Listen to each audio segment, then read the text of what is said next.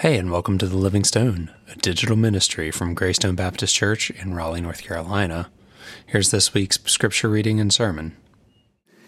Um, a reading of, from Exodus, chapter 17, 1 through 7. From the wilderness of sin, the whole congregation of the Israelites journeyed by stages as the Lord commanded. They camped at Rephidim, but there was no water for the people to drink. The people quarreled with Moses and said, Give us water to drink. Moses said to them, Why do you quarrel with me? Why do you test the Lord? But the people thirst there for water. And the people complained against Moses and said, Why did you bring us out to Egypt to kill us and our children and livestock with thirst? So Moses cried out to the Lord, What shall I do with this people? They are almost ready to stone me. The Lord said to Moses, Go on ahead of the people and take some of the elders of Israel with you. Take in your hand the staff with which you struck the Nile, and go. I will be standing there in front of you on the rock at Horeb. Strike the rock, and water will come out of it, so that people may drink. Moses did so. In the sight of the elders of Israel, he called the place Massah and Meribah, because the Israelites quarreled and tested the Lord, saying, Is the Lord among us or not? The word of God for the people of God. The question this week is about thirst.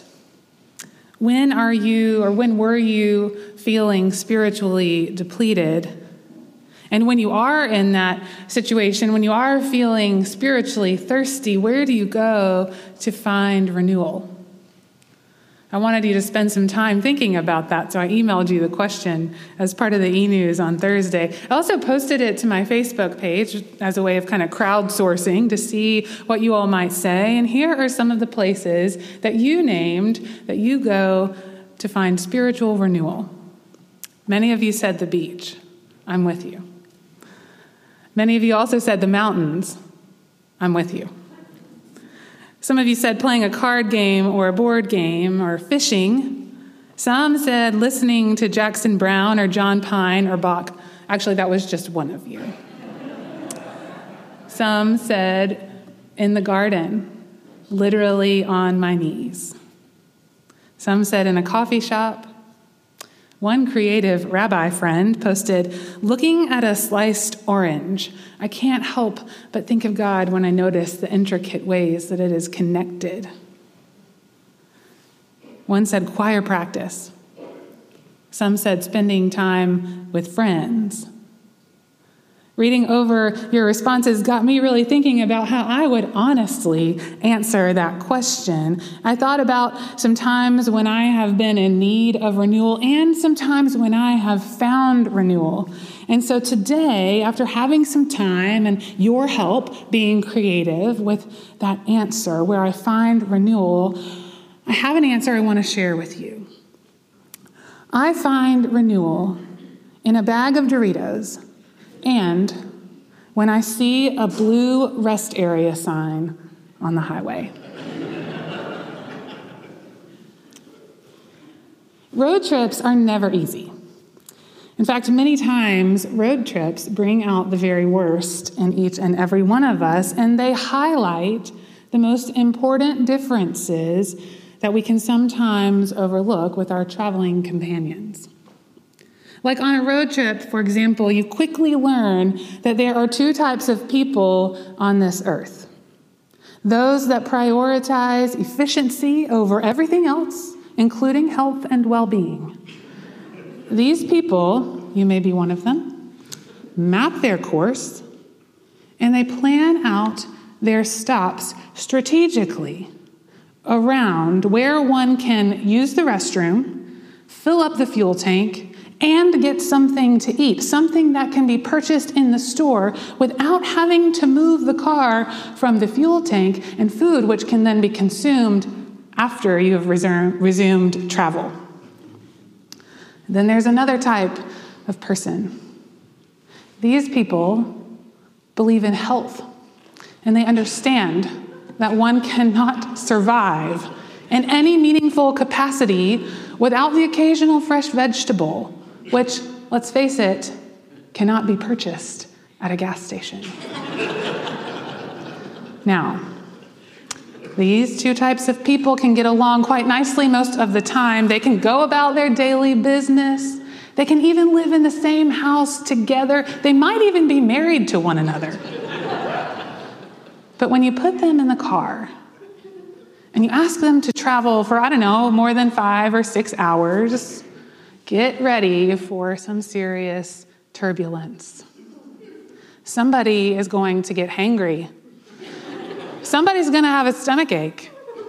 Someone's going to need to go to the potty 20 minutes after a refueling stop. And somebody, get ready, somebody's going to ask if they can eat at a sit down restaurant. and somebody, perhaps a third kind of traveler, is going to ask from the back seat, Are we there yet?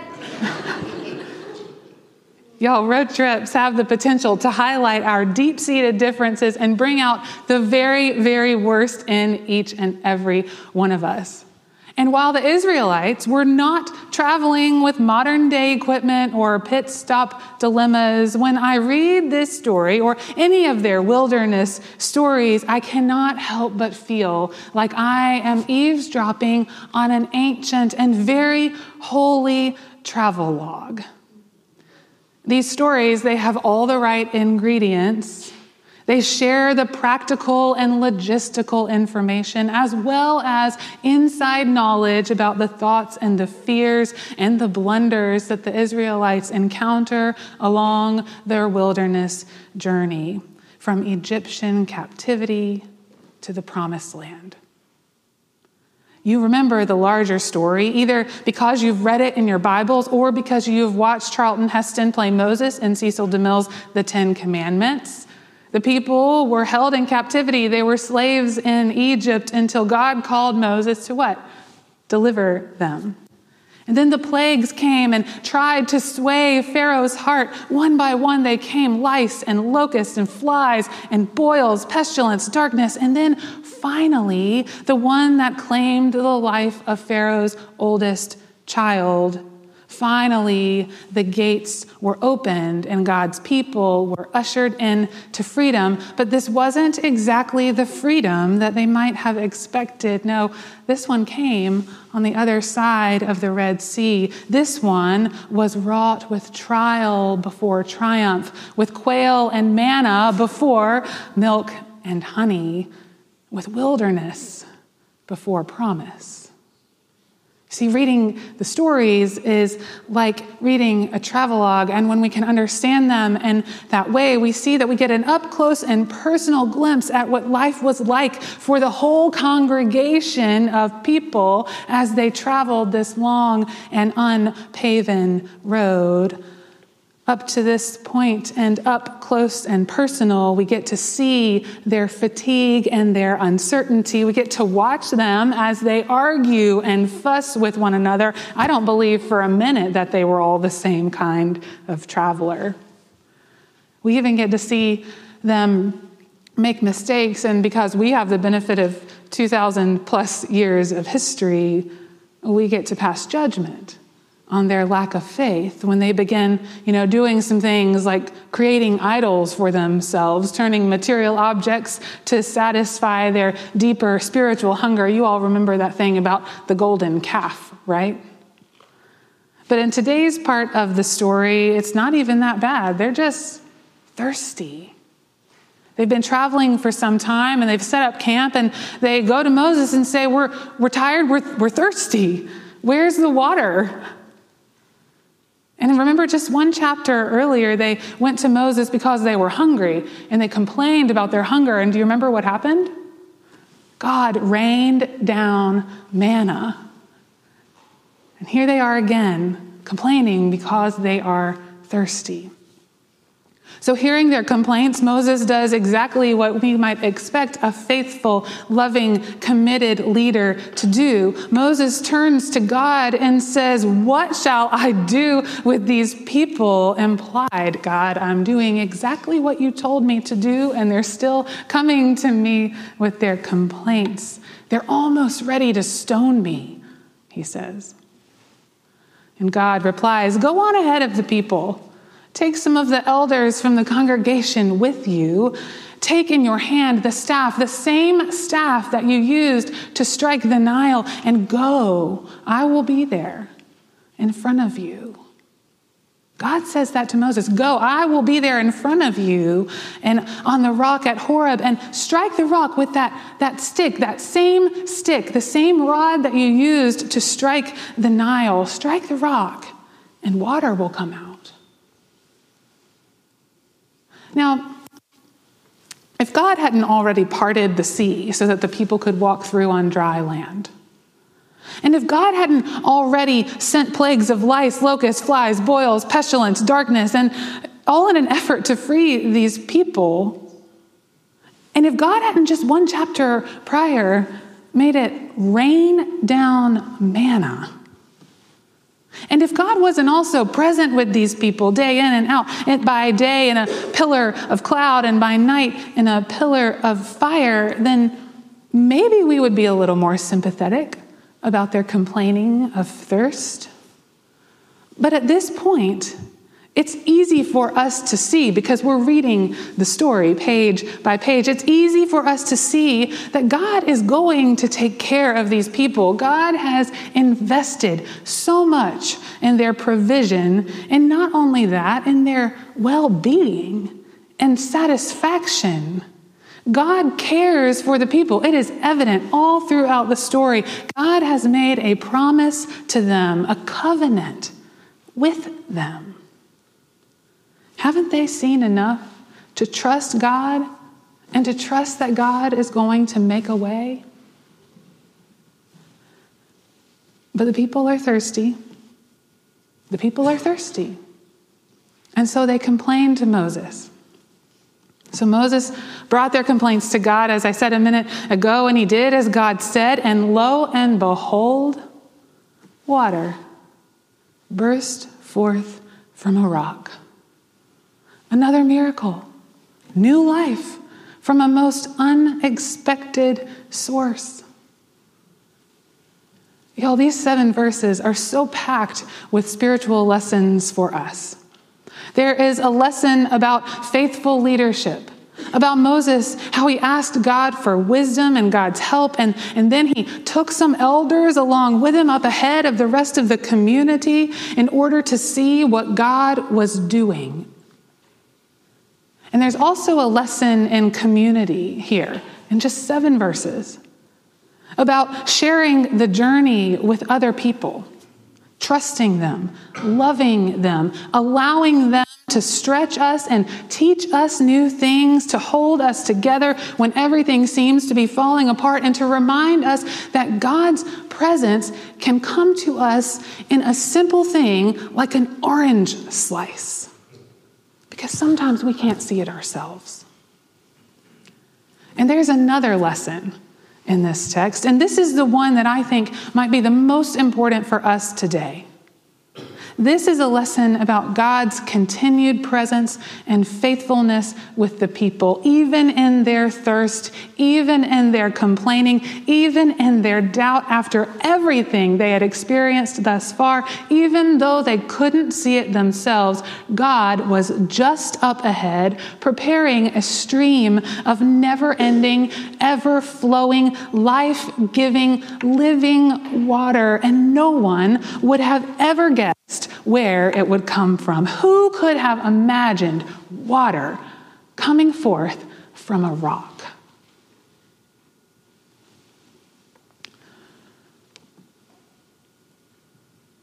I've shared with you all a couple of times before about a significant pilgrimage I went on many years ago. I don't think I've told you this part of the story. If I have, forgive me. We were coming back from seven days on a bus together, not one congregation like the Israelites moving through the wilderness, but two congregations moving through the deep south for seven days on one bus. It had been a truly remarkable experience. We were connecting with one another, building new relationships, experiencing God's closeness, and stretching ourselves to see God at work in the lives of one another in some new and really interesting ways. So it was the last day of the trip.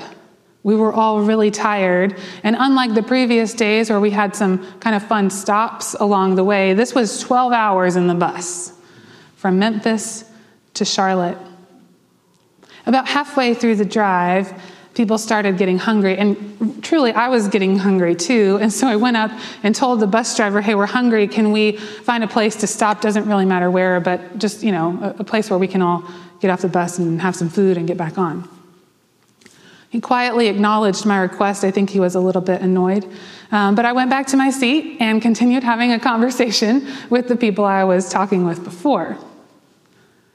Now, up to this point, you need to know this bus driver had been pretty good at finding places to eat.